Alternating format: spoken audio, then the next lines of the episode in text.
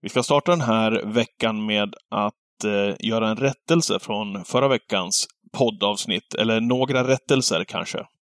Mm, vi hade ju Lars G Dahlgren förra veckan som gäst och vi pratade en hel del om eh, men byråkratin runt travet och det är ändå viktigt att det blir rätt. Det är flera som har hört av sig till Travpodden för att reda ut det där och vi vill bara förtydliga med att säga följande.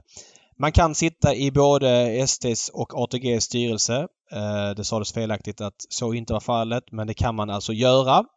Eh, ljud och bildrättigheterna de pröjsar ATG för till SD och det är alltså en procent på bruttoomsättningen som man betalar. Och eh, den ersättningen går bara in i den totala ersättningen för banorna.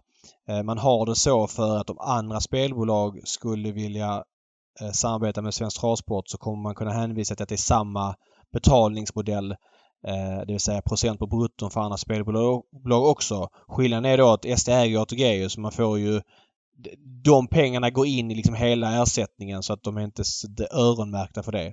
Och eh, de här 87 extra miljonerna som banorna får 2022 som ska då läggas på banorna. De ingår i hela ersättningspotten och ingenting man behöver äska utan de får banorna men de ska gå till upprustning av banorna i första hand. Det är ingenting man behöver äska utan de får man bara. Så har vi utrett det. Då har vi gjort det och då rullar vi vignetten för veckans Travpodden.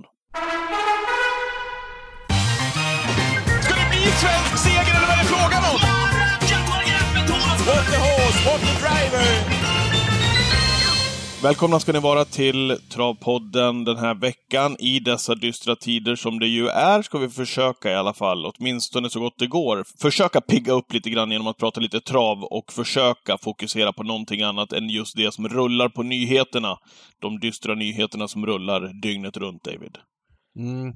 Nej, det är väldigt tråkigt. Jag, ehm, man har ju väntat på att det här skulle explodera Ukraina i, eh, i många månader. Det har varit en lång uppbyggnad men äh, det här känns jobbigt tycker jag. Jag märker att jag har sett mycket mindre trav den här veckan än vad jag normalt sett gör och mycket andra grejer som jag brukar hålla på med. Fotboll, att följa det och andra sporter. Nu har det inte varit någon tennis här sista dagarna men mindre av allt annat och bara mycket, mycket CNN och andra nyhets medier vi har i Sverige för att eh, det här är riktigt obehagligt tycker jag. Ja, nej.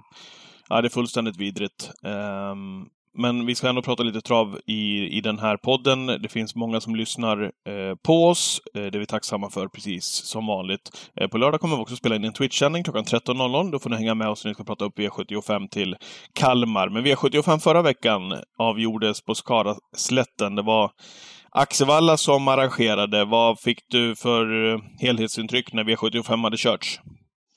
Ja men det kändes väl som en eh, rolig omgång. Eh, blev ju lite fart i loppen och innerspåret var väl antingen tungt eller så var det bara att många från spets underpresterade. Vilket gör loppen roligare. Eh, kul för Sofia Aronsson som fick ta en stalldubbel på V75.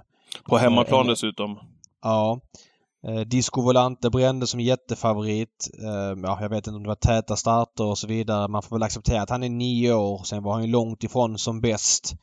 Eh, jag såg ju honom som jättefavorit, inte som häst. Han är en jättehärlig häst och, och på det sättet måste man kunna skilja på det. Men som 70 på V7 var han ju totalt iskall, skrev det både Expressen och sa det i podden och garderade på allt. Och det var ju tacksamt när man såg att tussarna var dragna ingången till sista sväng. Uh, ur ett spelmässigt perspektiv och han får komma tillbaks Disco Volante. Lite samma sak med Per Ubo, märklig favorit som har stannat två gånger i spets. Att han blev favorit var ju tacksamt som V75-spelare. Mm. Uh, och lite sådär. Så att uh, för min del var det ju Four Guys Dream som gärna hade fått vinna.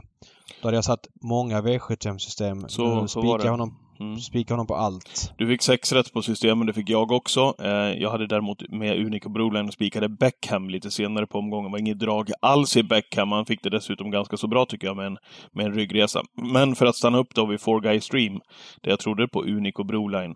Eh, vilken, vilken utveckling det har varit på honom och vilket jobb Sofia har gjort med eh, den hästen som har haft stora bekymmer tidigare under karriären. Har ju varit eh, ifrån på grund av skada. Eh, men med tålmodig ägare och tränare så har man, så har man kommit helt rätt på det nu. Och, ja, men det känns ju liksom som att the only way is up för Unico Broline. Eh, jag trodde ju att det var en häst som gjorde några, eller det var en häst som gjorde några starter som tvååring och sen så... Mm. Såg jättefin han- ut då alltså i aktionen. Ja, han såg liksom fin ut men de var ja. ganska snabbt ikapp honom som treåring. Då kände Mm. man att ja, det här var bara en tidig häst. Han kommer väl försvinna någonstans och hamna på vardagstravet. Men, och det var ju liksom en lång period utan framgångar. Jag vet inte, det känns som det var 20 starter utan seger. Sen helt plötsligt så började det funka och nu på slutet, framförallt den här vintern, har det varit fyra segrar på de fem senaste starterna och den femte var en tvåa från spår 12 i en final på Solvalla. Så att ehm, Nej, han har ryckt upp sig rejält och visat att han har varit mer, mer än bara tidig. Nu är han ju en bra V75-häst i silverdivisionen. Ja, verkligen. Så är det. Så är det. Ja, han klädde av Four Stream. Ja, Forga Stream var ju klart sämre än tidigare. Eh, kom ju till spets som många V75-spelare hade räknat ut och eh, Stefan Persson sa att han kändes inte lika bra som, som tidigare. Det var tomt redan liksom på Bortolong när han smackade på honom. Eh, nej men han var ju, blev, ju- var ju chanslös och sen så Forga Stream var ju inte som bäst. Sen så är ju känslan att 2-6 kanske inte är ett plus för honom trots allt och, och sådär men Eh, normalt sett ska han ju vinna med det långsamma tempot. Men all eloge till Unico Broline. Han är bra och han har utvecklats väldigt mycket och blir en faktor här i silverdivisionen framöver. Du var inne på Disco Volante där, eh, som... Ja, han slutade sexa innan det var klart. Holy Water vann loppet istället. Efter den fina spurten som han svarade för gången innan där på Jägersro, så följde han upp med seger nu till 3-4 procent någonting. Eh, behöver inte skämmas för den där insatsen.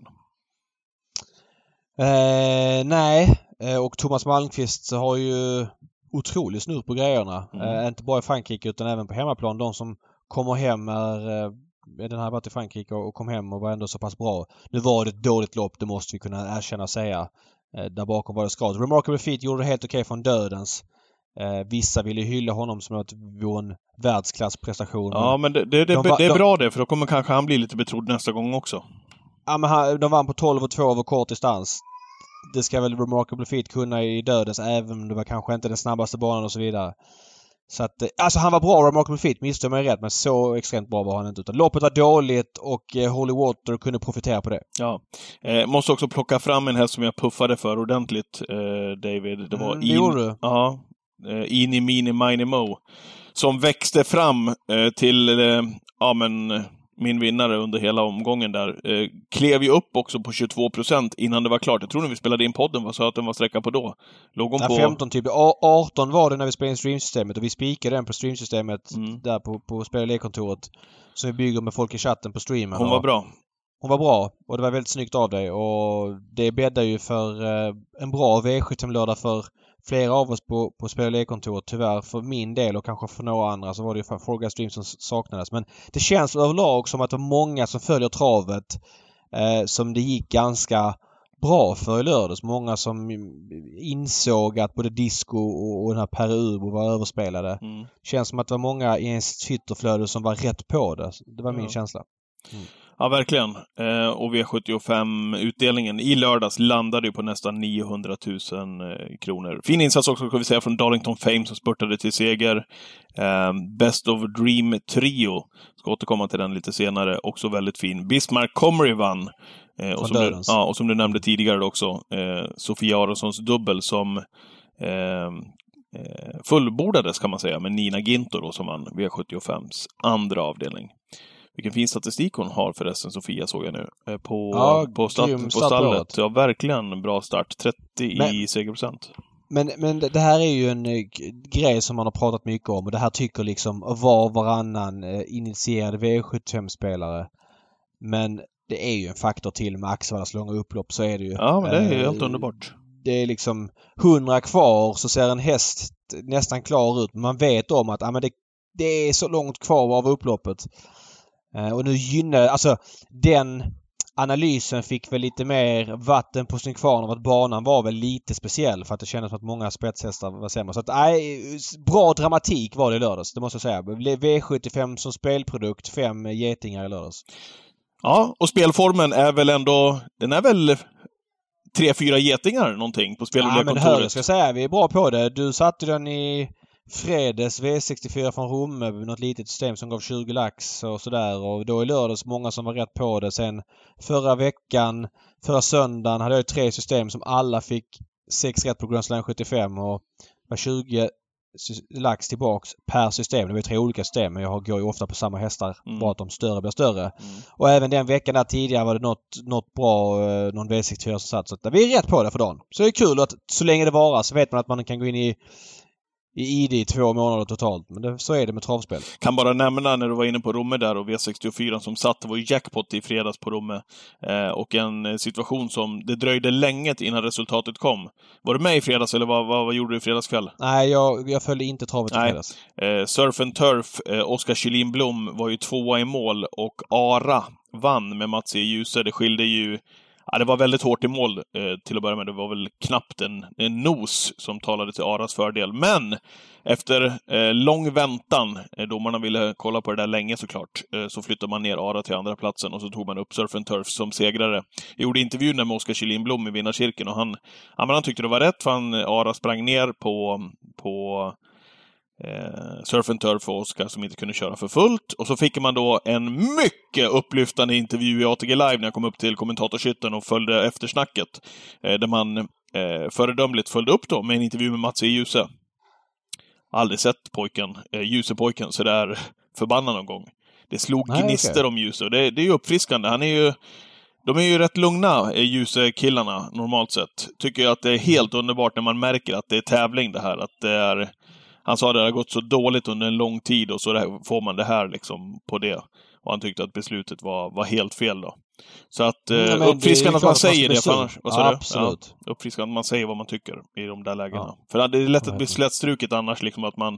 Det är nästan som att man skyddar varandra ibland. Eh, och säger, Ja, ja, men så var är det och det är fara." liksom, eh, man ska vara gentleman genom att inte eh, snea till och så vidare utan man ska eh, säga det lite lagom och så vidare. Det är klart man, man har rätt att bli sur och Mm. sen så får man ju säga det man vill. Ja. Ljuse säger att det gått dåligt. Ja, han har faktiskt inte vunnit lopp på ett bra tag. Han vann lopp med Zodiac den 18 februari på Romme. Det var senast han vann. Sen efter det har det gått ganska många lopp utan att han får vinna. Men jag har inte haft någon känsla spontant att det gått sämre för honom. Men när jag ser på inkörda pengar och att det var så länge sedan han vann så fattar jag att han är besviken eh, för dagen. Men det där är såklart bara tillfälligheter.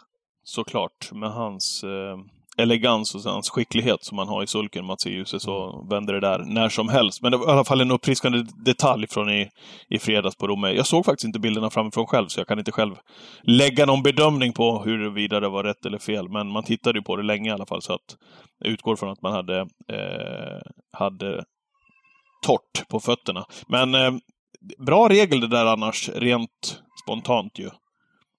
Eller hur? Istället Ja, för att ja, diska helt. Det är, ja, ja. det är klockrent. Man, man tänker på det varje gång det har skett det här på slutet att ja, det känns ju verkligen... Det känns modernt. Jag håller helt med. Ehm, ska vi släppa förra helgens eh, tävlingar där tycker du och eh, rulla vidare eh, Ja, i, i podden? det tycker jag. Ehm, Elitloppet, är det för tidigt att börja snacka upp? det? Nej, det är väl aldrig för tidigt att börja Ja, snacka jo, upp men det är det väl Ja, ändå, men det, jo, det är det. Man blir ju less på det när man börjar i november. Framförallt blir jag less på det här jag pratat om tidigare. Det här med att man i oktober spinner igång på att någon fransman har sagt att de siktar på det. Mm. Och så vet man liksom att eh, den fransmannen kommer inte komma. Då Facetime Bourbon i det här fallet sista året och så svensk media bara blåser på. Han kommer i år till Elitloppet liksom. Eh, ja, men d- den typen av Elitloppssnack pallar man inte med. Men nu när det börjar närma sig Är det okej nu? Men- Ja, men vi har ju fått en inbjudan i veckan så då måste vi börja prata om det. Don Fanucci sett. Titelförsvarare, så det var väl föga överraskande kanske. Nej, det fanns väl inget överraskningsmoment i det. Ehm, ja, jag vet inte vad jag ska säga. De hade blåst på det rätt bra där i, i tv-sändningen med att nu kommer en Elitloppsinbjudan och jag trodde ju, hade jag fått spela så hade jag trott att eh, Vivi Weiss Ass skulle få den inbjudan.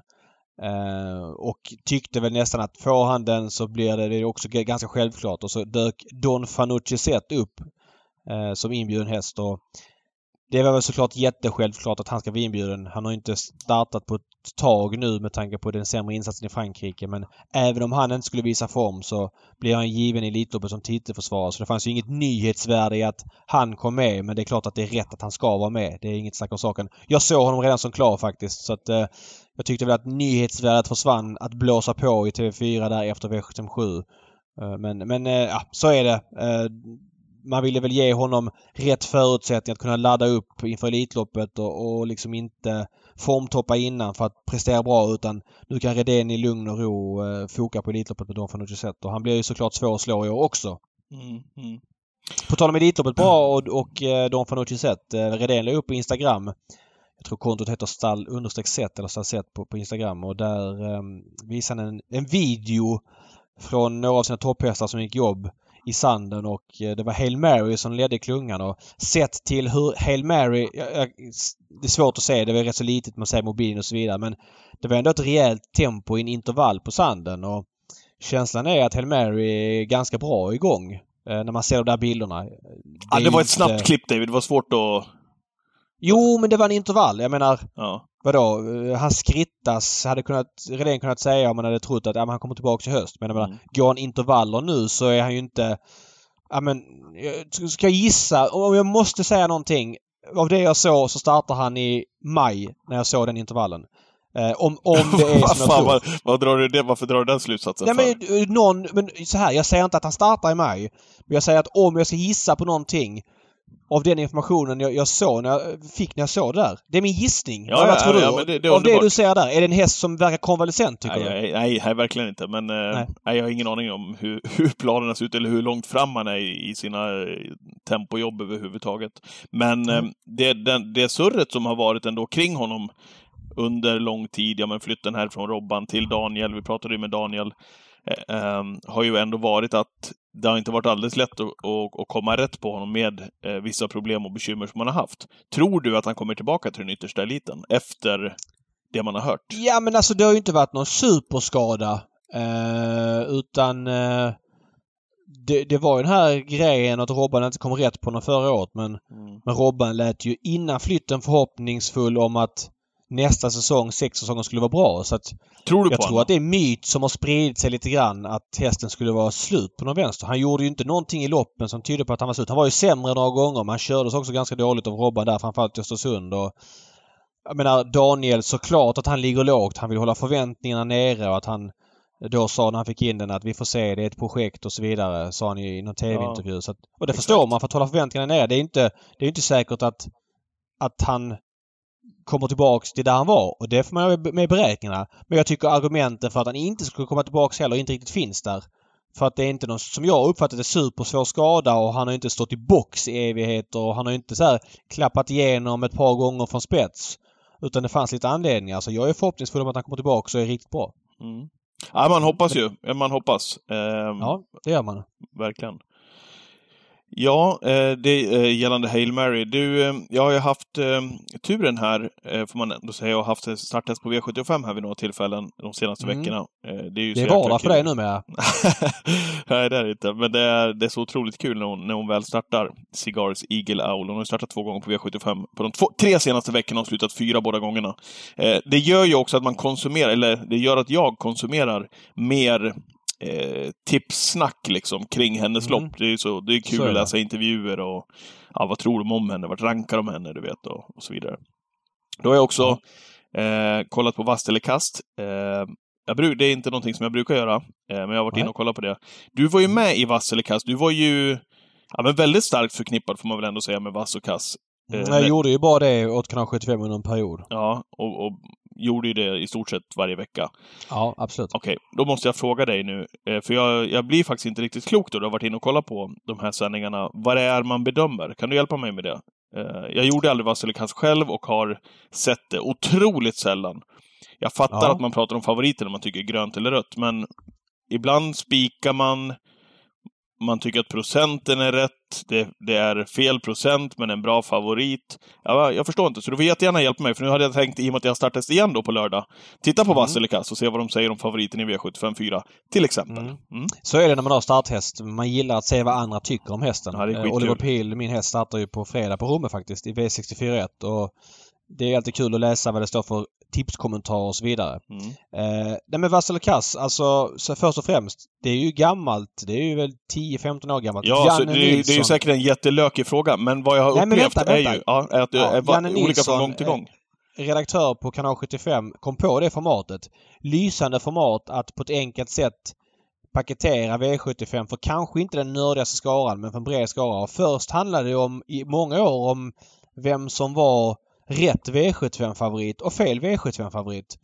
Och eh, när jag blev tillfrågad om att göra med i Vassal och Kass då sa jag till Per Karlsson som var Lill-Per alltså. Vad hade han för titel på kanal 75? Var han TV-chef? Ja, typ. Ish. TV-chef, Ja. redaktionschef. Ja. Mm. Ja, ja exakt. TV-chef var han på kanal 75 i alla fall.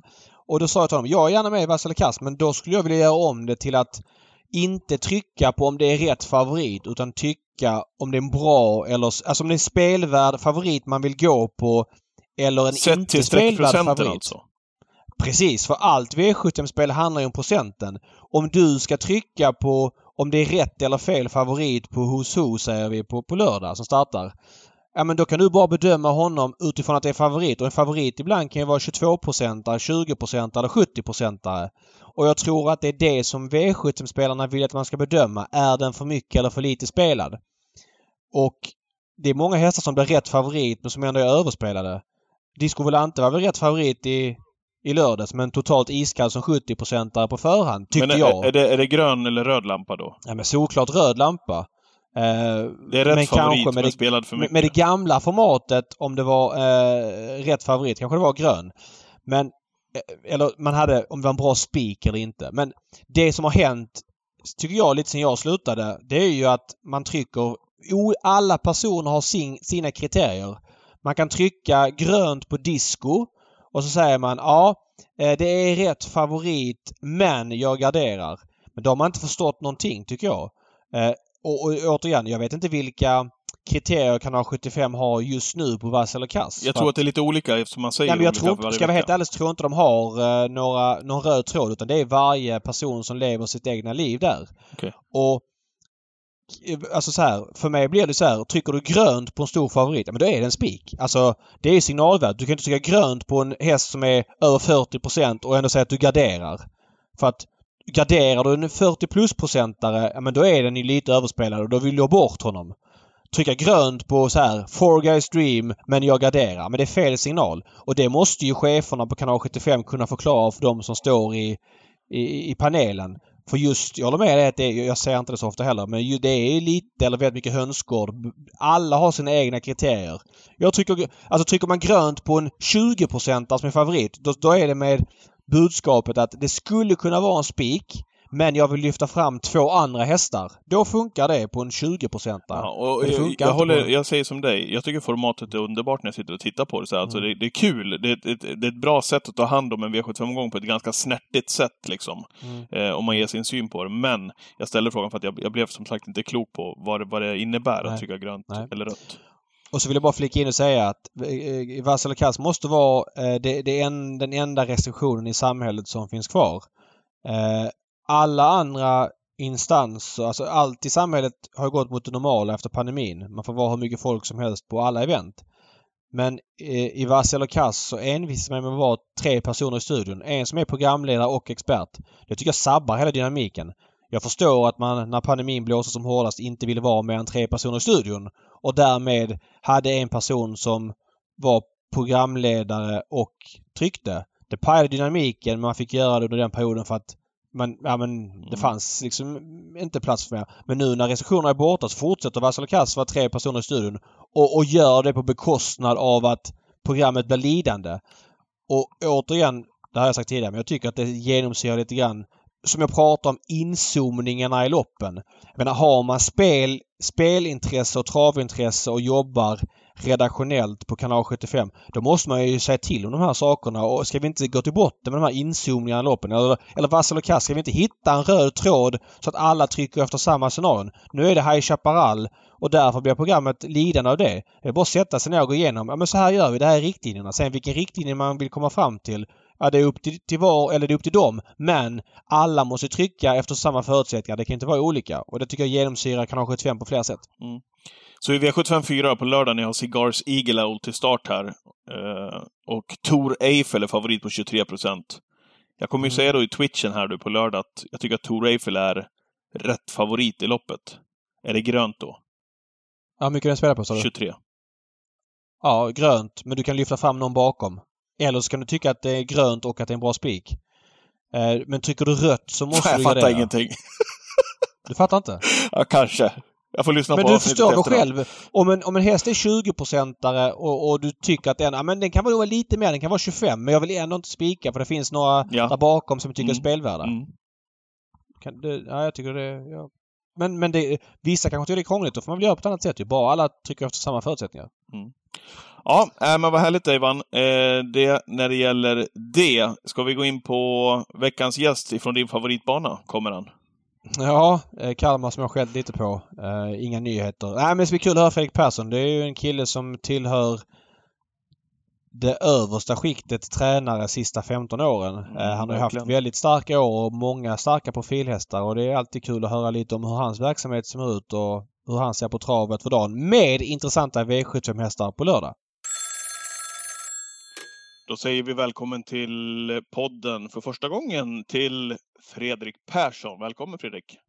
Tack så mycket. Sveriges mest tekniska travtränare, eller hur? Nej, Nej. jag är Nej. väldigt ointresserad av eh, sådana här tekniska prylar måste jag säga. Vadå, varför säger du sådär David? Var Ja men någonting eh, när man pratar med Fredrik om den här poddinspelningen och att han skulle ha Skype. Det var som att prata med, med någon på månen om, eh, ja, jag vet inte, det var... Han, han, han tyckte det kändes jobbigt och det lät som att han fick utslag i hela kroppen bara han hörde teknik. Men han, det löste det till slut med hjälp av personalen i stallet. Ja, precis. Mm. Och frun Ja, fick också hjälpa till lite. Ja, bra. Fredrik, till, till, till din tröst, du är, du är långt ifrån ensam eh, i travtränarbranschen eh, när, när, när vi kommer till just de bitarna. Nej, men det, man måste ju hänga med. Va? Så att, eh, men jag håller mig till anmälningarna och, och Svensk Travsport än så länge och försöker klura ut att, hur det funkar där. Ja men det är bra. okej. Hur mår travtränaren Fredrik Persson för dagen? Nej, men jag mår eh, förträffligt. Nu börjar ju våren sipa här och det börjar bli fint väder här nere i, i Blekinge. Så att, eh, och de fina loppen börjar ju närma sig. Så att, nej, nu börjar det bli roligt. Men vadå, har du din gård i Blekinge? Ja, Hade jag ingen aning om. Hur långt har du till Kalmar? Sex mil. Okej. Var... Det måste vara precis på gränsen mellan Småland och Blekinge i så fall, eller? Ja, precis, precis. Vad heter orten? Den heter Fågelmara. Okej. Så jag bor ju granne med en gammal travtränare som heter Magnus Angren som hade stora framgångar på eh, 70 och 80-talet. Fattar. Mm.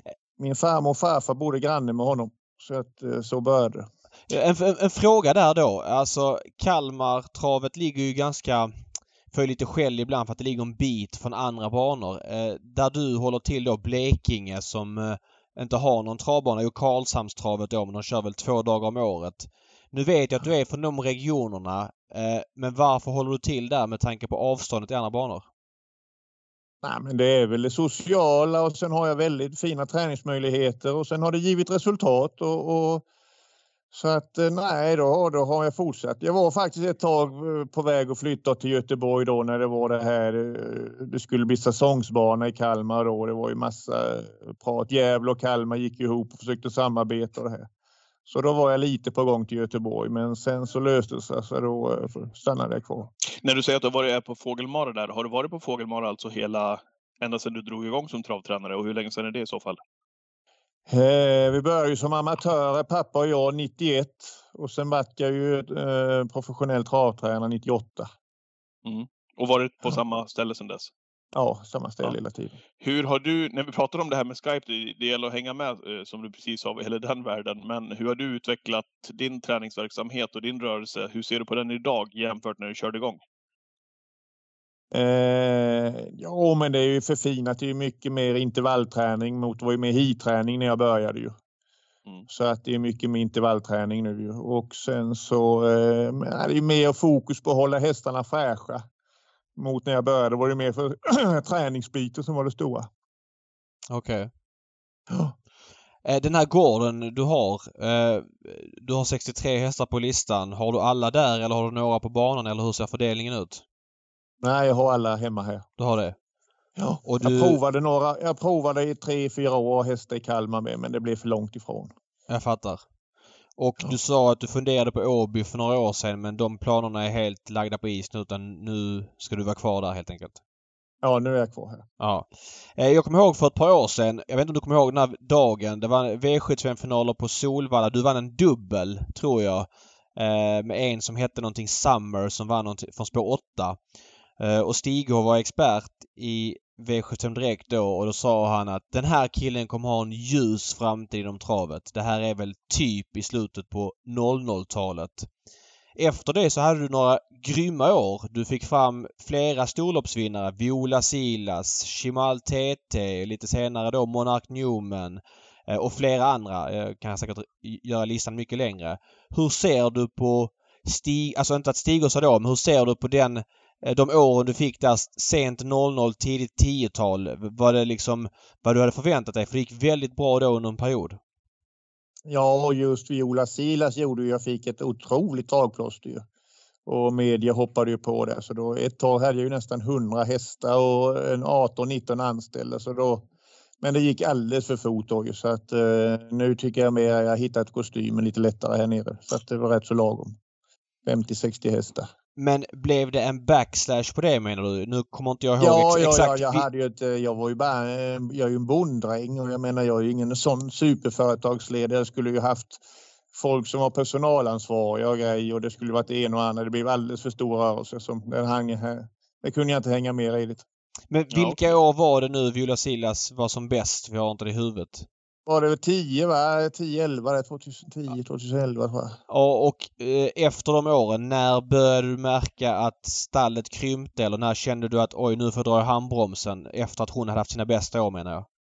Nej men det var ju när hon slutade där, då blev det lite tapp och då hade jag ju ingen riktig heller, någon reklamhäst heller så att då, då tappar man ju hästar lite när man inte syns. Jag fattar. Så jag vet inte om jag var nere i 35 kanske, 30 kanske någonting då ju.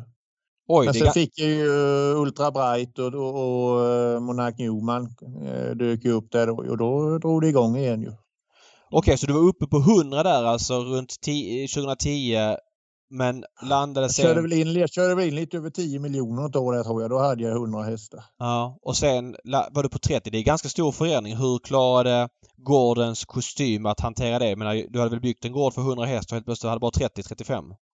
Ja, eh, jobbigast är ju med de, personalen ju. Man måste avskeda personal och så får sluta. Ja. Det är det som är det jobbigaste tycker jag. Okej. Okay. Mm. hur, hur var de åren där? Nej men det var ju tufft då ju. Visst är det det. Ja, ja. Man får gå ner och, och, och gör, ja, men börja jobba lite mer på ett annat vis. Men som tur var så, så var det inte så länge utan jag hittade nya hästar som började komma igång igen. Ja mm. precis. Ultra Bright och Monark Newman nämnde du. Monark Newman var väl tvåa i derbyt 2017 bakom Cyberlane. Eh, men sen känns det som att du hade en dipp efter det också 2019. Bara 3,1 miljoner inkört, 7 i segerprocent som var klart sämre än året ja. innan. Vad hände efter Monark Newmans bästa år där? Ja, han, han var sämre där tror jag då på något ja. vis. Där. Mm. Ja. Men he hela stallet också gissar jag eftersom du bara hade 7 i segerprocent. Ja precis, 12 precis. Jag hade nog någon skit i stallet. Jag hade nog säkert någon skit och någon infektion eller någonting då. Okej. Okay. Men det är inte så att du minns att just 2019 var ett dåligt år utan du, du ser hela de åren som en klump så att säga? Ja, det gör jag nog faktiskt. Ja. Var det hur många år var det som var dåliga där? Då? Ja, det var ett. Alltså, du, du hade ju... glömmer dem rätt fort ja, Det förstår jag. Men 2018 ganska svagt med dina mått mätt. Visserligen hade 12 i segerprocent, 3,2 miljoner eh, inkört, 36 segrar. 2019 24 segrar, 7 i segerprocent, 3,1 inkört. Sen ja, 2020 då hade du 59 segrar, alltså tre gånger så många som året innan och 4,9 inkört. Så att eh, det var väl 18-19 framförallt som var lite sämre. Ja. Vi... När, du, när du säger sådär Fredrik, så det, det, låter liksom... Ja, hur dåliga var de då? Ställer du frågan. Det, det låter inte som att du nystar i siffrorna. Nej, nej det gör man utan man, man är ju väldigt i nuet måste jag säga. Mm. Vad har du för träningsfilosofi? Jag har inte riktigt koll på hur du eh, tränar dina hästar. Nej men det är ju mycket sandträning ju. Ja. Eh, Magnus hade ju väldigt mycket ridträning. är det ju väldigt mycket ridträning under vintern. Ja. För det går inte att köra med vagn, det är för tungt där borta i sanden där. Okej. Okay. Och sen är det ju en rakbana på matjord och sand som jag kör mycket på. Ja. Mm. Så att eh, de är, ja, men de är rätt så genomjobbade mina hästar. Har du hittat ett koncept som du är nöjd med eller känner att det är någonting du vill testa? Många av de bästa tränarna har ju den filosofin att ständigt förändra och förbättra sig. Hur, hur ligger du i det? Jo, men det har man väl hela tiden lite grejer. Man provar sig fram och hittar lite nytt. Men, men i det stora hela är jag ganska trygg i det jag håller på med. Mm. Du, om vi backar till Viola Silas åren där eh, när, du, när du fick fram henne. Eh, hade, du på, hade du på känn innan, jag menar hon, hon, hon debuterade då alltså 2009 på Kalmar. eh, i, ett, i ett vanligt, får man väl säga, 30 000 kronors lopp. Eh, hade, du, hade du feeling då för att du hade en stjärna i, i vardande? Ja, men jag hade ju aldrig haft någon precis stjärna innan henne. Va? Så att, eh, jag kände ju att det var en väldigt bra häst, det gjorde jag ju. Ja. Eh, Men hon var ju väldigt valpig i början och vinglade och, och det var ju faktiskt den i hela sin karriär. Väldigt speciell häst. Men, eh, men jag kände att det var en väldigt bra häst, det gjorde jag. Mm. Mm. När, när, ja, hur många segrar blev det innan hon åkte på pumpen första gången? Det var ju typ 14-15 segrar eller något sånt där. Ja, jag tror det var det 15, 16 till och med. Ja, Ja. Vilket lopp... När, ja. Ja, Jag skulle säga det, för jag tror jag kan svaret på frågan. Men visst var det korta E3 på Färjestad? Var då du kände att oj, det här är någonting alldeles extra? ja, det var det. Och det var det. Och det var ju första gången jag var med i favorit, ett riktigt stort lopp. Då ju. Ja. Eh, Och en jävla press var det innan vet jag. Fy fan, jag spydde Jaså? vet jag innan det Ja, det Jo, men det var, det var riktigt tufft tycker jag. Du stod i 1,40. Kan du berätta lite grann Ja, om det? Du visst. att du spydde innan. Berätta. Ja, men det var ju eh, väldigt hård press och det var ju, jag kände ju, det, det var ju bara jag emot för jag hade ju så pass bra häst ju. Mm. Och visst gick det det lite fel i loppet? Jag vet, jag fastnade ju med Örjan i starten där i julen, så vi satt ju fast och hängde fast. Så jag tänkte, nej, nu gick det åt helvete. Men nej, hon hjälpte mig hästen. Ja, det, det får man ju nog säga liksom. Ja. Eh, Och hon gick ju obesegrad i den treårssäsongen. Eh, hur ser du på det nu liksom med lite distans? Nej, ofattbart. Det var ju helt fantastiskt, måste jag säga. Och hur var det? Hon var inte anmäld till Oaks, visst var det så? Nej, det var Nej. det inte. Hur kändes det där och då när du hade kullens bästa sto? Jag var ju ändå favorit med en annan häst i året ju. Vad hette hon? Omega Neo tror jag hon hette. ja, just det. Ja, ja, ja. Ja, så hon gick ju ut som favorit i Oaks ändå. Trots att jag hade Viola hemma i stallet. Men hur kändes just det att, att hon inte... När du, alltså det fattar jag att ni hade koll på när hon började starta att hon var så bra men att Ja. ha kullens bästa häst och inte få vara med i Oaks? Eller kanske du var inställd på hela tiden? Ja, det var man ju. Visst, det var man hela tiden. Så. att- Ja. Och sen när vi flyttar fram till fyraårssäsongen då torskar hon som en 1,00 favorit på Kalmar. Ja. Hennes första förlust Ja, där i juni. Vad säger du om, om den 10 förlusten? 000 människor, alla det blev och delade ut flaggor med Viola Silas till eh, folket. Så alla hade flaggor och grejer. Och, och så var jag tvungen att anmäla en av mina andra hästar i, i loppet för jag, annars blir det ju inte lopp. Det var ju bara fem hästar eller sex vad det var. Så jag hade ju eh, en stallkompis med ju, Lemon Drop Kill, som. Johnny Takti körde. Och det var ju Och den som vann. 60 gånger. Ja. Ja, visst. Och ägarna vågade ju inte gå in i stallet efteråt för de skämdes så han fått en vann. Ja, det var häftigt. Men, eh, men hon vart aldrig riktigt eh, samma häst efter den förlusten faktiskt. Jaså? Varför Jo. då? Nej, det var det inte. Ja, det var precis som det magiska försvann nu när, innan man kände när du vet, man var oslagbar. Man bara, det gällde bara att köra på någon så visste man att man skulle vinna. Men Men efter men- när hon fick stryk där, då, då började det eh, komma krämpor och hon började känna och, och hälter och grejer. och Men hon, vann, hon vann ju Storchampionatet efteråt. och Hon var ju derbystort. halt, I Storhamn var hon halt på tre ben. De vann det loppet. Hon var ju så dålig i det loppet. Ja, det är hemskt.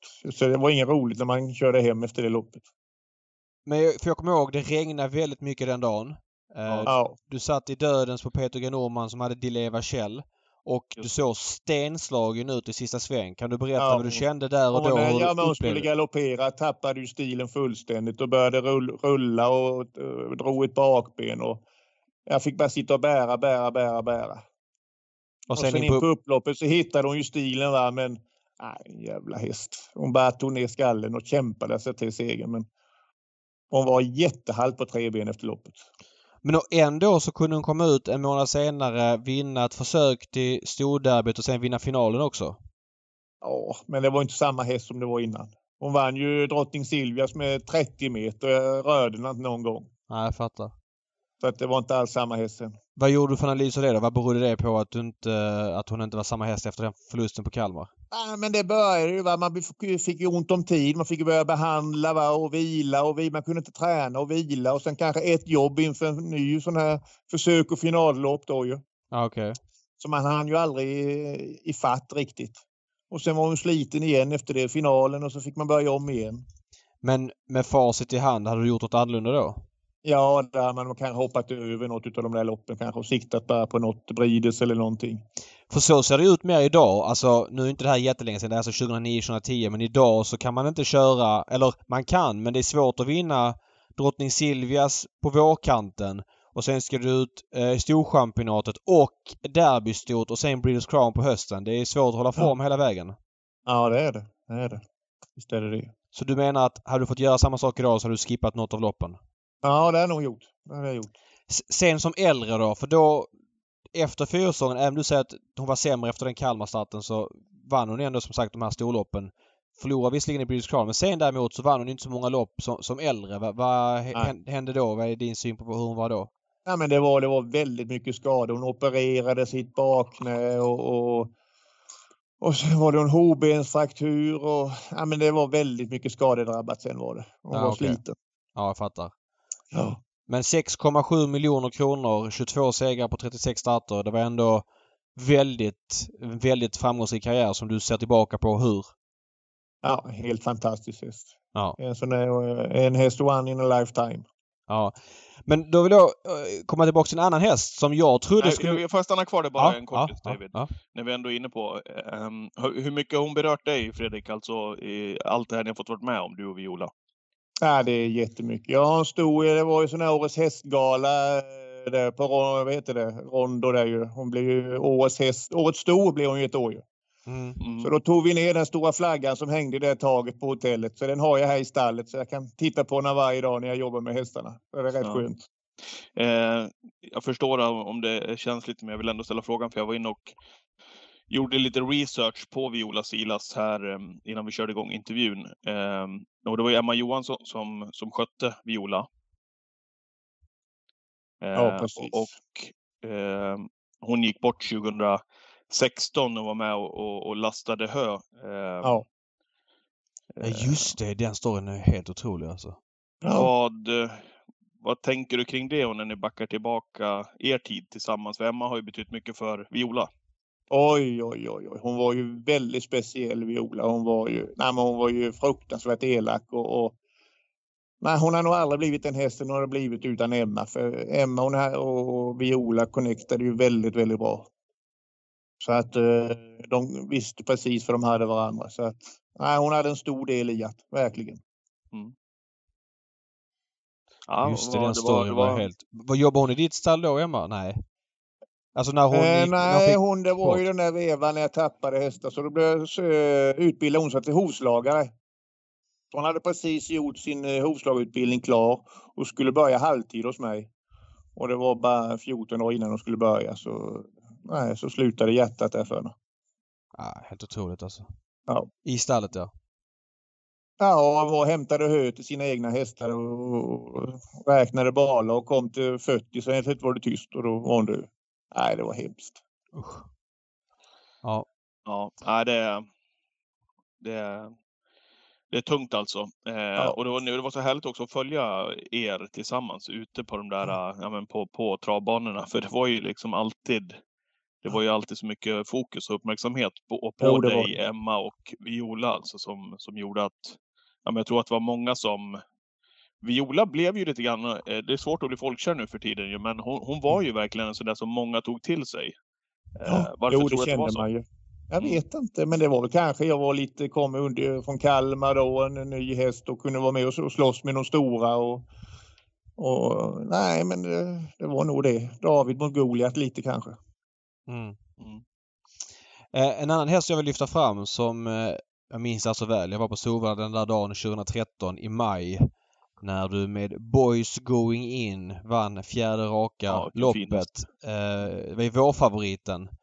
Och jag kommer ihåg i, i Per Skoglund som stod i cirkeln på den tiden eh, och du fick frågan. Jag tror han sa något i stil med Visst är hon, visst är han lite bättre än det du haft tidigare lite så och det kändes som att du, ja, att du höll med lite grann. Minns du det där? Ja, det är, nej, det är nog den värsta häst jag någonsin haft. Det tror jag. Den var värre än Viola den. Det var nog fruktansvärd hästen. V vad hände sen? För att det var precis som att han vann det loppet och sen kom han ut som megafavorit i ett E3-försök Jag tror han mötte Rolling Stones den gången. Precis. precis. Och, och sen så var det som att det bara tog stopp. Ja. Faktiskt, så, eh, jag vet inte om det var Örjan eller det var så tema en gång då.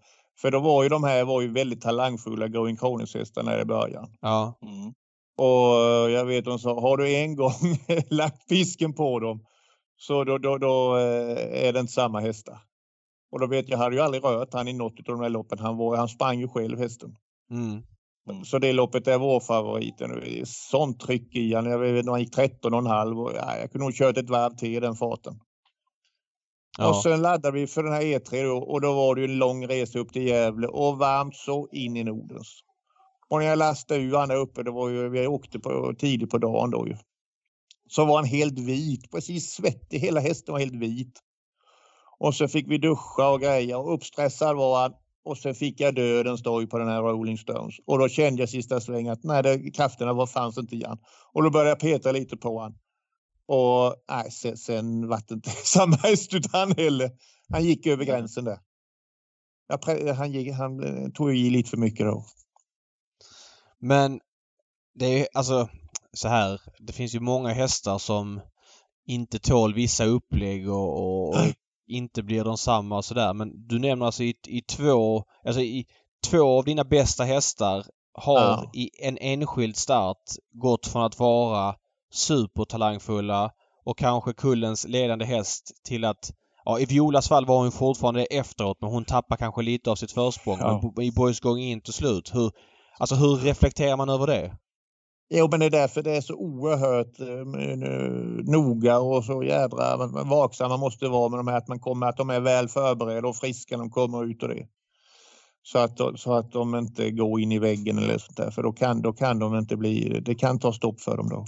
Det ska, Ja, det det ska ju sägas att Boys Going In efter den där starten eh, ändå gick bra. Han vann ju ett stort treårslopp på Jägersro Åbergskvällen med, med 300 000 till vinnaren. Han var sexa i kriteriet efter att ha varit tvåa i ett försök och han vann ett par stora lopp till.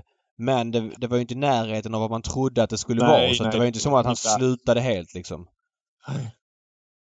Nej, det var inte alls. Som man var där fram det till vår, loppet på vår favoriten. Du vet, jag glömmer ju aldrig det loppet. Fy fas, vilken känsla. Det gick ju ett rykte om att ni fick ett bud på 10 miljoner efter det loppet på vårfavoriten. Kan du säga om Jag det? vet inte, det var ju Bosse inväxt på det och, jag vet det var Mellby Gård och de här och jagade han då vet jag. Ja, Okej.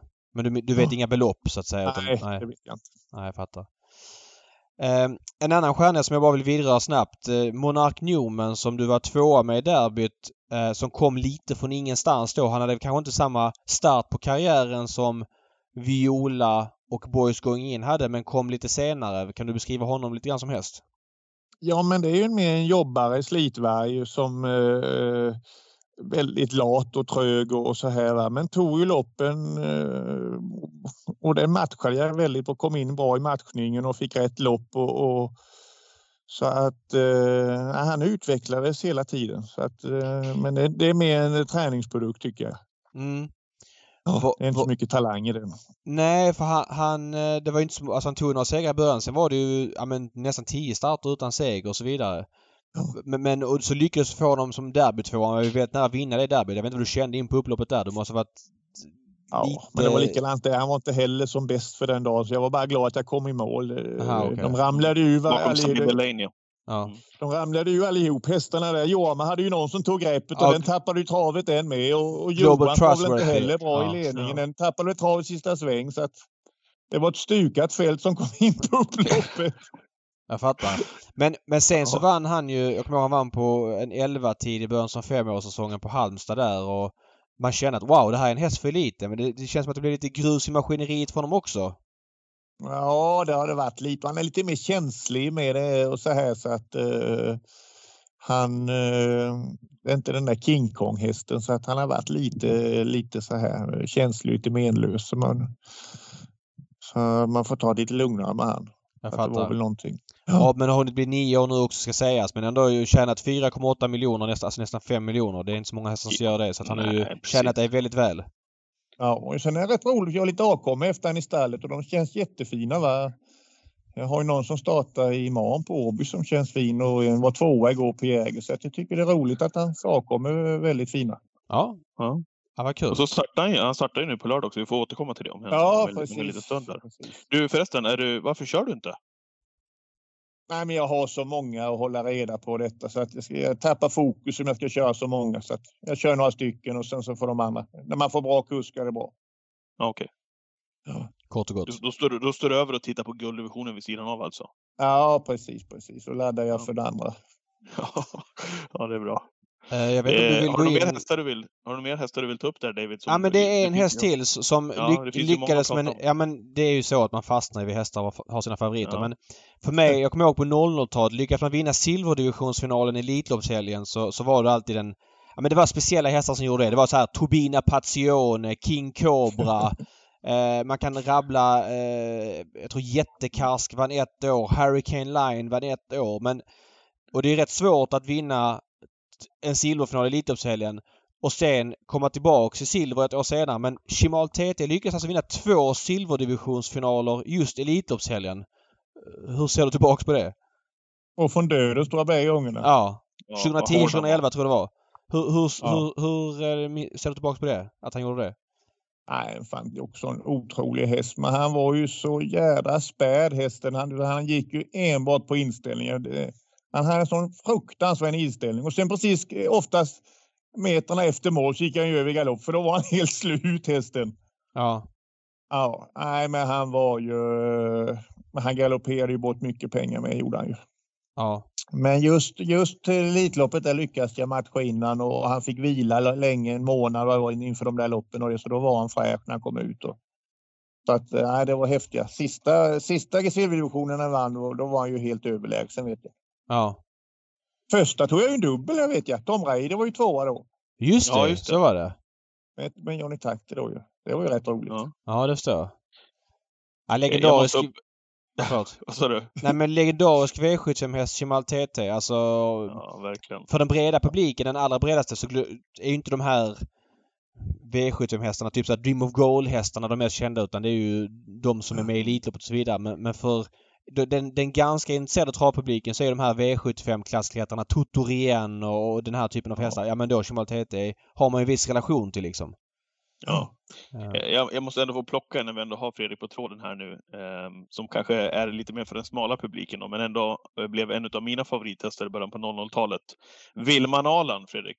Ja, Eh, vad, vad säger du om henne? Hon måste ju varit en av dina första miljonärer eller miljonärskor. Eller är jag fel på det? Nå, första var ju det med, Marcon Lady, mamman till Chimal TT. Just Det var väl nästan hon som drog igång. Ja, visst. Mm, Sen, fantastiskt på eh, 90-talet ju.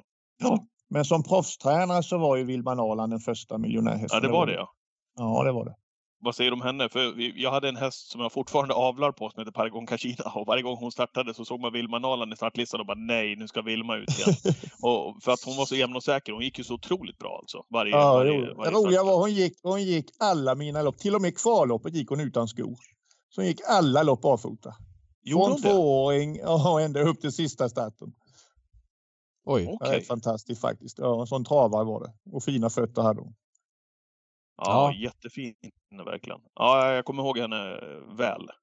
Faktiskt. Hon är, hon, har, hon, har, har hon några fina avkommor förresten?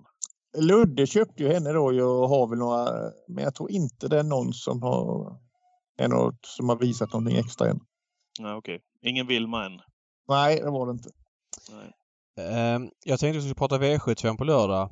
Eh, Mm. Det är ju, ni kör väl, visst har ni två V75 lördag- lördagar på ett år? Det är midsommardagen och en på vintern va? Som Ja, är nu då. är det. Eh, hur, jag, då känns det som att du har halva stallet ut höll jag på säga. Men du har alltså, den här tävlingsdagen har du en, två, tre, fyra, fem, sex, sju, åtta, nio, tio hästar ut. Ja. Eh, hur är det att ha tio hästar ut från stallet en tävlingsdag? ja, det brukar ju inte vara årsdebuter med, med V75. De brukar ha gjort några starter så det är ju väldigt speciellt denna gången måste jag säga. Mm. Eh, Men visst är, det ro, visst är det roligt att vara med när det är V75. Det är. Ja, och hur mycket laddar du? Jag menar det är en av banans största dagar på året. Hur, hur mycket har du liksom haft den här dagen i sikte? Jo, men det har man väl haft sista månaden har man väl haft ett försök och just nu när det, de kan slippa skorna och det med så då, då vill man ju gärna vara med. Mm. V751 då. Eh, där ser tre Strong Heartbeat ut att bli klar favorit. Men du har Fine V75-meriterade 7 Arvid SH. Vad säger du om hans uppgift här på, på lördag? Nej, men jag tycker det är intressant. Han känns fin i träning. Han har bara gått i intervallträning nu men uh, varit ute idag. Nej, jag tycker det är lite spänst i och det så att han kommer ju ett bra lopp på lördag. Men däremot om han slår trean vet jag ju inte. Men uh, jag tror faktiskt han är bland de tre, det tror jag. Vad säger du till Uffe Olsson? Det är springspår. Uh, vill ni köra ledningen rent spontant eller är det Uffe som bestämmer det själv? Ja, det får han bestämma. Men kommer han tidigt så hade nog jag släppt i alla fall. För han har ju inte startat på ett tag nu så att, eh, men känns han väldigt fin och det får han väl prova i så fall. Ja. V72... Bar, barfota på honom, eh, barfota på honom Fredrik, är det stor skillnad ja. tycker du jämfört med ja, när han vill gå med jag. skor? Ja, det ja. tycker jag. Det där är rätt kul. Eh, I mars månad är alla alltid gynnade av barfota. Sen i december när det är skotvånget då säger alla att ah, men skor gör inte så mycket ändå. Uh, nej, jag skojar. Uh, V752, uh, 2 Brad Dock. Vad säger du om den hästen? Eh, ja, men det är en eh, mysig häst som eh, jag tror kommer få ett bra år i år. Ja. Eh, gick några bra lopp där på slutet av förra året. Han har också gått en rätt så rejäl vinterträning, men det har inte varit några missöden och det. Så han, men jag vet jag tror inte han är i den formen att han kan vinna, det tror jag inte. Nej, han har spårat här från start sen öppnar då helt okej. Okay. Har du, har du, du får bestämma scenariot själv. Vad, vad, vad, vad händer då? Ja, ja, vinnarhålet eller tredje in hade varit perfekt. Okej. Okay. Eh, inga ambitioner att köra i spets om det skulle komma dit utan du, du vill ha en invändig nej, löpning? Då, nej, då släpper jag nog. Jag fattar. Eh, V753 har då Monark Newman ut men ställs mot Who's Who. Vilket skick är Monark Newman i? Det är ändå en årsdebut. Ja, och han fick eh, en skada där i Gotlandslöpningen förra året och fick ju vila länge där och han har gått 20 ett jobb så att men eh, är han 4-5 är jag jättenöjd. Okej. Okay. Han ska ner på innerspår och bara gå och smyga med. Jag förstår. Mm. Eh, sen i V75 4 har du Karamell TT eh, i storloppet där. Hon är ganska betrodd. Vad säger du om hennes uppgift? Hon är ju väldigt humörbetonad. Eh, gick ett fantastiskt lopp i Tingsryd i höstas, en tiotid och slog den där Jeopardy, den här eh, Lugauers då regelrätt från dödens. Mm. Men sen i vissa lopp så då, då bjuder hon inte alls till så att eh, svår att räkna på tycker jag. Tränar ganska bra gör hon men nej, jag har svårt att se när vinna, det har jag. Okej, okay, har du någon feeling just för att eh, hon kommer tillbaka nu efter uppehållet? Tänk om det är en humörhäst, liksom, hur hon hanterar det? Ja, men jag tycker hon är mer eh, stabil i humöret. Men jag tror inte hon har den formen riktigt än så att hon kan vinna. Spår okay. två? Spår två ska gå bra. Det går bra, ja. Mm. Intressant. I, sen i nästa lopp har du otroligt starka Hurricane Silas. Vad säger du om hans upp... Ja, du har Hurricane Silas och The Real Star i samma lopp. Men vi börjar med Hurricane Silas som du själv kör. Ja, han gjorde ett väldigt bra förra året. Många fina lopp gjorde han och avslutade året väldigt bra där på Jägersro. Mm. Jag, jag måste fråga om den, om den starten bara. Ja. Jag, jag, upplevde att Magnus Djuse fick en fart på honom som ingen annan fått tidigare. Alltså att han var snabb på ett sätt i loppen som han aldrig varit. Har jag rätt eller fel? Uh, ja, men han har visat lite mer och mer speedfasoner faktiskt. Så att, uh, helt överraskad var jag inte. Men visst, så fort har han inte gått någon gång för det var väl under 10-strecket där på långsidan. Ja precis, när han uh, överrumplade favoriten där, Digital... Um, ja. vad det nu heter, jag kommer inte på. Ja. precis, men... men och vilket, Digital Dominance var det. Så heter den, precis. Ja. Men vad ska vi förvänta oss av Hurricane Silas? Full väg känns ju som ett minus. Ja, det är det. Så att, och jag, jag vill ha lite tempo i han inför eh, långloppet som kommer här eh, lite längre fram. Va? Så att, eh, han är också lik. jag kommer gömma han lite i loppet och köra till slut. Så att är han 4-5 är han jättenöjd. Du, hur skulle en sån här häst hantera? För jag tycker det där, man ser det väldigt många gånger. Nu är ju nu är inte Hurricane Sila speciellt upp i åren kommen på det viset, men Eh, hur skulle han hantera om du skulle liksom testa honom med, eh, med bike kort distans och skicka på ett par skygglappar? Liksom, hur, hur fort skulle han kunna gå? För man ser ofta att de blir snabbare och snabbare de där liksom, när de har styrkan som, som grundvapen så att säga. Ja, men får han göra några starter nu eh, på ett bra sätt så kan man nog prova det eh, lite längre fram, det tror jag. Ja, spännande. Men i en årsdebut går det ju inte för då kan... Nej, såklart. Då snor ju han ihop en och så då trillar han vid kul till slut. Ja, um, det ska vi undvika. Ja. Måste bara fråga dig, har du väntat medvetet till att köra barfota igen med Hurricane Silas med tanke på att han inte startat på ett bra tag eller var, varför han inte... Ja, ja. ja. Nej, han är väldigt eh, flack i gången och det så det går inte. Nej, jag fattar. Eh, I samma lopp har du The Real Star som Örjan kör. Vad har du för känsla där? Ja, men han har lite smygform. Han gick väldigt fint för starten där på Åby. Så att, eh, och känns också väldigt bra för han har ju startat lite nu så han är ju med i, i fas och med i form tycker jag.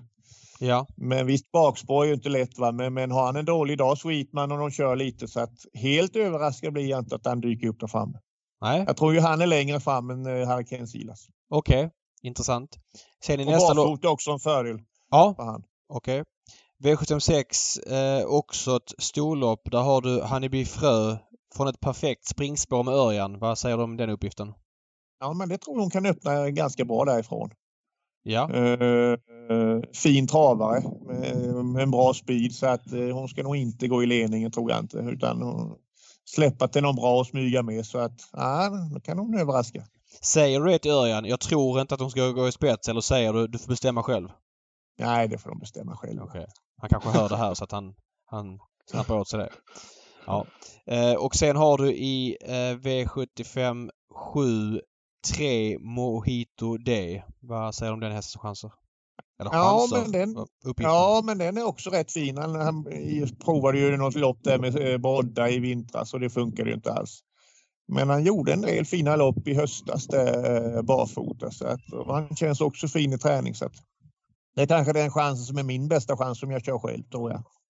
Okej, ja. Han har ett fint läge med. Eh, och vad, hur tänker du taktiskt? Har du någon plan? Ja, det, det, jag pratade, det var någon journalist som ringde i morse och skröt upp den italienska hästen skulle vara någon värsting. Det var nog lika bra som den som var i lördag. Så att, är den så bra får man väl hänga med i ryggen på den då. Vilken var den Ja. italienska hästen? Var det... Ja, den där Sukanovic hade ju någon där tvåa. Jo, jag vet. Ja, men... Boston Trio. Jaha, i det här Såg du loppet? den i Axevalla i Ja, okej. lördags? En ny, en ny sån. Jag fattar, jag fattar. Boston Trio. Ja, ja. Okej. Fruktansvärd häst ju. Ja. Okej, men du är inte någon jättesegerfeeling utan det är kanske mer Nej, det har jag inte. Jag har inte. Men det kan vara bland de tre. totalt sett på V75. Vem har du mest känsla för? Ja, efter dagens jobb Arvid. Arvid är så. Mycket intressant. Ja. Jaha Ja, du. Fredrik. Ja, det, var, Eh. det, var- det här var kul och då har vi ändå inte pratat om ja, men stora segrar som storderbyt med Red Red Red och det finns väl flera som vi har, som vi har Catchy. bommat här. Va? Catchip var fin med. Ja. Just det. Hon är så storchampionat i tvåa där. Nej, Ja. men, Men ska man snacka massor med alla, to- om alla topphästar som en topptränare har haft så, så kan poddavsnittet bli upp mot tre timmar. Ja, ja, Ja, jag vet. Men det är så mysigt att, att prata om de här hästarna. Man blir, man blir lite nostalgisk faktiskt. Jo, Ja. det är det ju. Roliga minnen dyker upp. Ja. Har du något kul i ladorna? Någon två eller treåring som sticker ut som du eh, ser fram emot att starta här snart? Jag har ju eh, årets storchampionatsvinnare i stallet ju. Jaha. Jaså? Ja. Berätta! Har ni, inte, har ni missat den? Eh, nej, Vänta. det har vi inte gjort. Körde, Eh, körde ju bort My Oaks. Har ju varit tvåa där. ja, men jag, jag, vet vilken du, jag vet vilken du menar eh, som var så Sen otroligt fin. lekte hon ju bara med hästarna hela hösten. Ja. Eh, det bor SH. Nej, det var dåligt. Har- Det- Vet du inte det? Jo, men jag vet att du har henne, Ja. men jag ville fråga om du har något som stack ut. Men berätta om Debora SH. Är Du, du verkar så nöjd med henne på gården och så vidare. Ja, jag är jättenöjd med henne. Så att den, den, nej, det ska bli jätteroligt att få tävla med henne i år. Vad är huvuduppgiften? Du ska försöka undvika att göra samma misstag som Viola Silas gissar jag, men vara med i alla stora lopp då. Ja, ja precis. Men eh, hon känns så pass fin och tidig så drottningen provar jag tror jag i alla fall. Det tror jag gör. Okej. Så men då måste Ja. jag fråga. Provar man drottningen på bekostnad av British Crown då som är liksom sent i november? Ja, det kan man Ja. göra så. Det kan vara så ja. Mm. Är det den hästen som du har i stallet som du känner att du är mest spänd på för dagen? Eh, ja, det är det. Ja. Och Ja, men hon ser ut att ha sån ruggig utväxling också. Så otroligt effektiv liksom, i sitt, sitt, sitt, sätt också tycker jag. Eh, vad, vad, vad känner du att det finns bättre- De blir bara bättre och bättre under hela säsongen med. ja, Ja, verkligen. precis. Vad känner du att det finns i henne då? Ja, ja, ja, det är lite Ultra Bright-vibbar måste jag säga. Ja, hon var Det är det, ja. fruktansvärd på Åby när hon Ja. vann där alltså. Otroligt bra var hon. Ja. Ja. Ja men vad spännande. Eh, Ja. Det var bra att du spänner bågen med henne. Jag gillar när du tar i lite grann. ja, det ska man göra. Ja. Det, annars kan man hålla på med något annat. Ja. Ja, men Du, jättebra. när du ändå säger Ultra Bright, när du ändå säger Ultra Bright-vibbar där, vad, Ja. vad, vad händer med henne? Hon gick väl till avel? Hon, hon ska följa med in till Kalmartravet på lördag och bli avtackad och leda defileringen där till V756. Ja, kul. Och Mm. sen så ska hon betäckas med Captain Corey. I, Ja, okej, det blev Captain Corey. Ja, okej. ja, det blir det. Ja. Ja. Spännande. Ja, men jättebra Fredrik. Stort tack för att du var med. Stort lycka till på lördag och under året så ses vi på banan nu när man får komma ut igen då. Tack själva! Tack för att du var med. Ha det bra. Fredrik. Sköt om Super. dig. Tack, tack. Hej, hej! Hej, hej, hej, hej. Fredrik Persson där för första gången med i Travpodden. Kul att eh, lyssna till Fredrik. Vad, vad tar du med dig? Nej men eh, alltså många eh, aktiva inom travet är ju så otroligt medietränade och liksom lägger ut texten väldigt mycket. Och det är ju på gott och på ont för ibland blir det ju lite mycket floskler och ibland hjälper de till så att liksom snacket går bra. Fredrik är ju ganska kortfattad i svaren och det, man får liksom dra ur honom grejerna men väldigt ärlig och det tycker jag är... Ja men jag tycker det är härligt att få den sidan ibland att inte alla är så medieslipade. Så får jag Mm. säga. Sen har han ju haft eh, väldigt fina framgångar de sista men 15 åren med de här topphästarna vi pratar om och även andra har hållit sig framme på V75 och ibland hade han haft, som han sa själv, lite dåligt självförtroende att köra och sådär och lämnat över vissa styrningar och Ja men det är en härlig eh, snubbe och en väldigt viktig kille för Kalmartravet. Ja. Ja, verkligen. Eh, vad gäller V75 ifrån Kalmar så får vi se Who's Who. Det blir ju givetvis Ja, men det är ju den man ser fram emot på lördag eh, att titta på när det gäller V75-tävlingarna, eller vad säger du? Håller med. Han möter ju Eh, ingenting ju, så det- att han blir det- jättelampa. Nej men han möter ju clickbait, möter han ju. Eh, men såklart att han normalt sett slår clickbait. Clickbait, clickbait vars form ebbade ut också under andra eh, delen av förra året. Han vann ju bland annat på Färjestad på en 10 tid över full väg i, under sommaren. Men det ebbade ut lite grann för clickbait.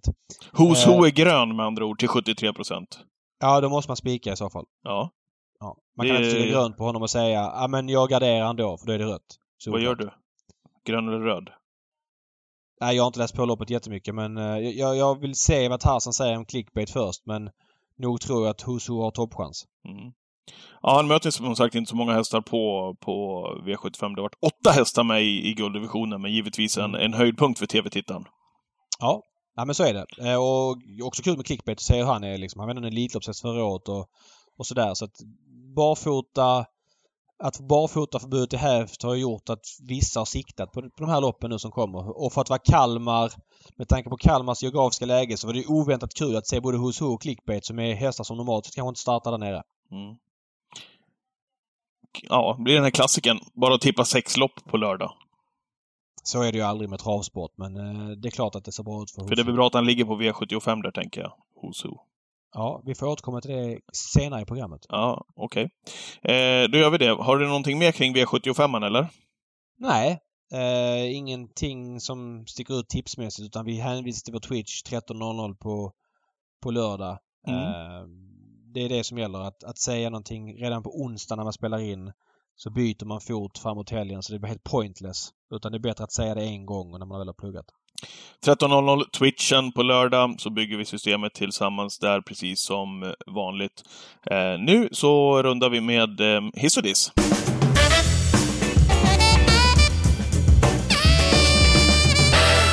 Ja, vi är framme vid eh, hiss och diss. Ska du börja? Och dissa kanske? Ja, Jag, börjar förstod gissa. vart du var på väg någonstans. Jag försökte dra ur dig lite grann kring V75s tredje avdelning i och med att vi har pratat om det tidigare. Men du, du har landat alltså i att du, du flyttar fokus till den här punkten. Ja, men jag, så här.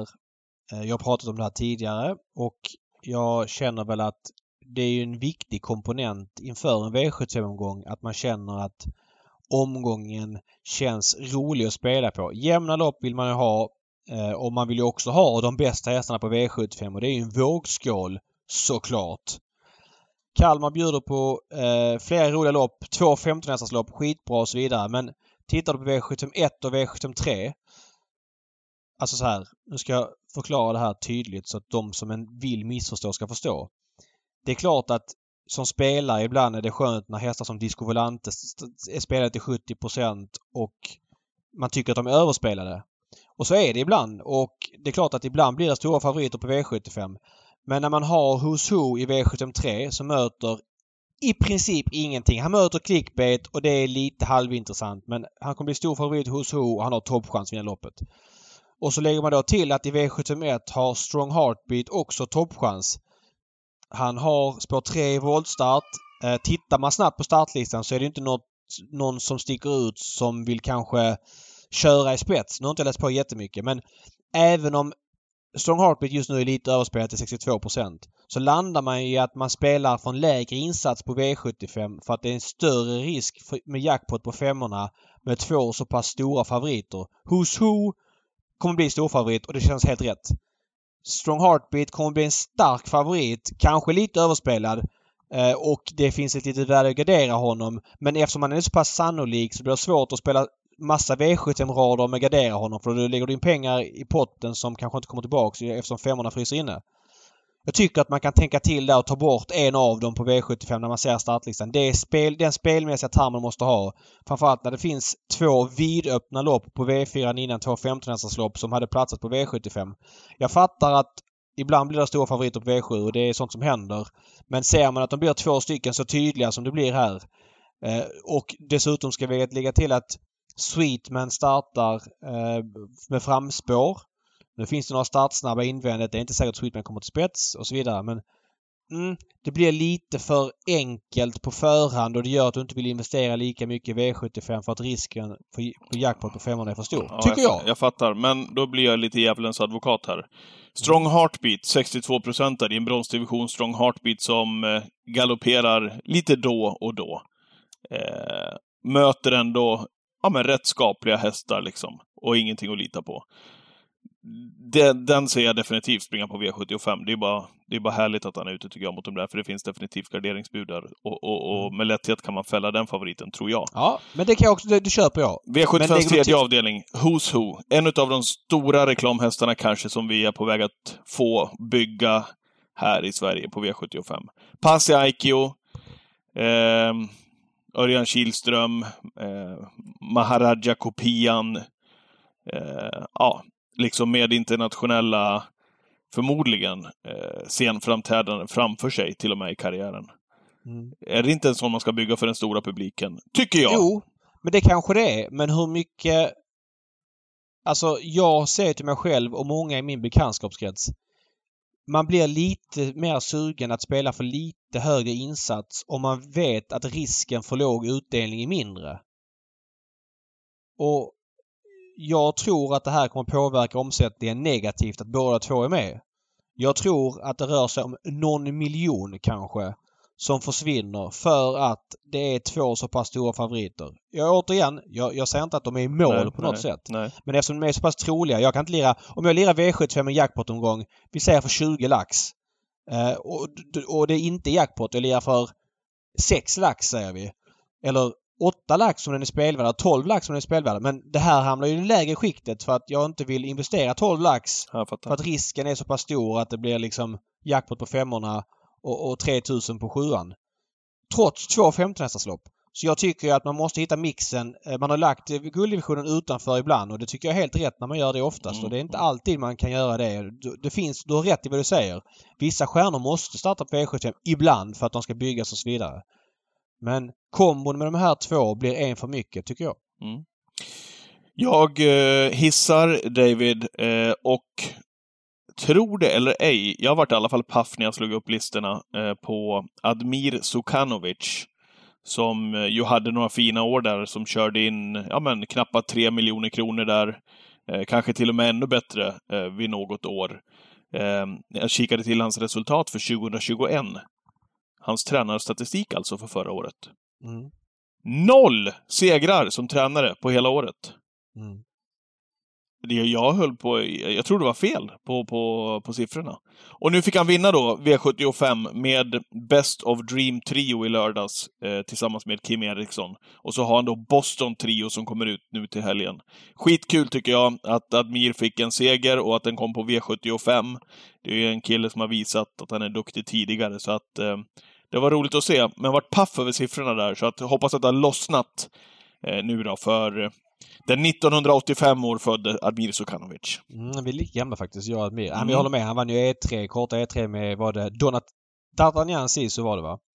Och, och eh, ja, men var en fick ju ta över massa hästar från Veo där och var en stabil V75-tränare. Nu finns det ju anledning. Han gjorde bara 27 starter förra året och tittar jag på... Det är väldigt mycket Denko-hästar med ganska trist stam. Alltså man har använt egna, egenägda Riff Kronos och betäckt mycket och det kan man ju tycka vad man vill om att man vill satsa på en egen hingst och så vidare men det finns också... Det är ganska dyrt att ha hästar i träning och att ha en häst med enkel stam kostar lika mycket träning som en häst med dyr stam.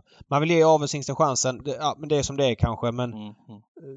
Mm. det är klart att det påverkar resultatet. Så det det. finns ju risk för det och det har det gjort i det här fallet. Ja, Men Eh. noll segrar på sån tränare på ett år, det är ju helt otroligt. Och jag håller med dig. Jag tycker det är skitkul att uh, Admir fick vinna på V75 och hoppas att han kommer tillbaks till, eh, ja men, till frekventa V75-starter. Helt klart. Ja, vi ska runda där och så får jag väl önska dig lycka till på söndag, David. Eh, Ja. Det, det blir till att följa dig i, i Vasalopps eh, spåret. Har du, har du koll på förutsättningarna? Vad du, vad du får för väder och så vidare? Här, Ja, när du jag kommer upp åkt hit till mig? Nej, men jag har åkt två gånger och jag har fått eh, ordentligt med snö både 2019 och 2020. Förra året var det ju stängt. Det var det bara till för eliten för att pandemin gjorde sitt till ju. Men nu på söndag ser det tacksamt ut. Tre sekundmeter mer eller mindre, lite åt medvindshållet och ingen nederbörd. Eh, och så någon plusgrad på dagen men det är skönt att det inte blir för mycket sol och plusgrader för då blir det bara geggigt. Så att, ja, jag, jag hoppas Vad, att vad har du för mål då? Vad sa du? Vad har du för mål? Ta mig i mål. Ja, Jag åkte ju på 12 timmar 15 minuter för två år sedan. Det är Ja. ganska långsamt. Det Mm. är nästan så långsamt man kan åka i Vasaloppet. Utan att få repet, ja. Ja, utan att få repet. Precis. Mm. Eh, så att eh, det är väl att slå den tiden. Och i fjol? Nej, för jag åkte ju inte för att det var pandemin gjorde att det bara Ja, men du, var som åkt två körde. gånger, kör det? Ja, men tre år sedan jag kom jag till Evertsberg. Där missade jag repet med sju minuter. Men det, då var det ju snöstorm och, och motvind och det var första gången jag åkte längdskidor. Mm. Så att, eh, ja. Så är det. Det är rätt kul. Det spred sig spåret det året så här. Ja men det är snöstorm, de skjuter på repen.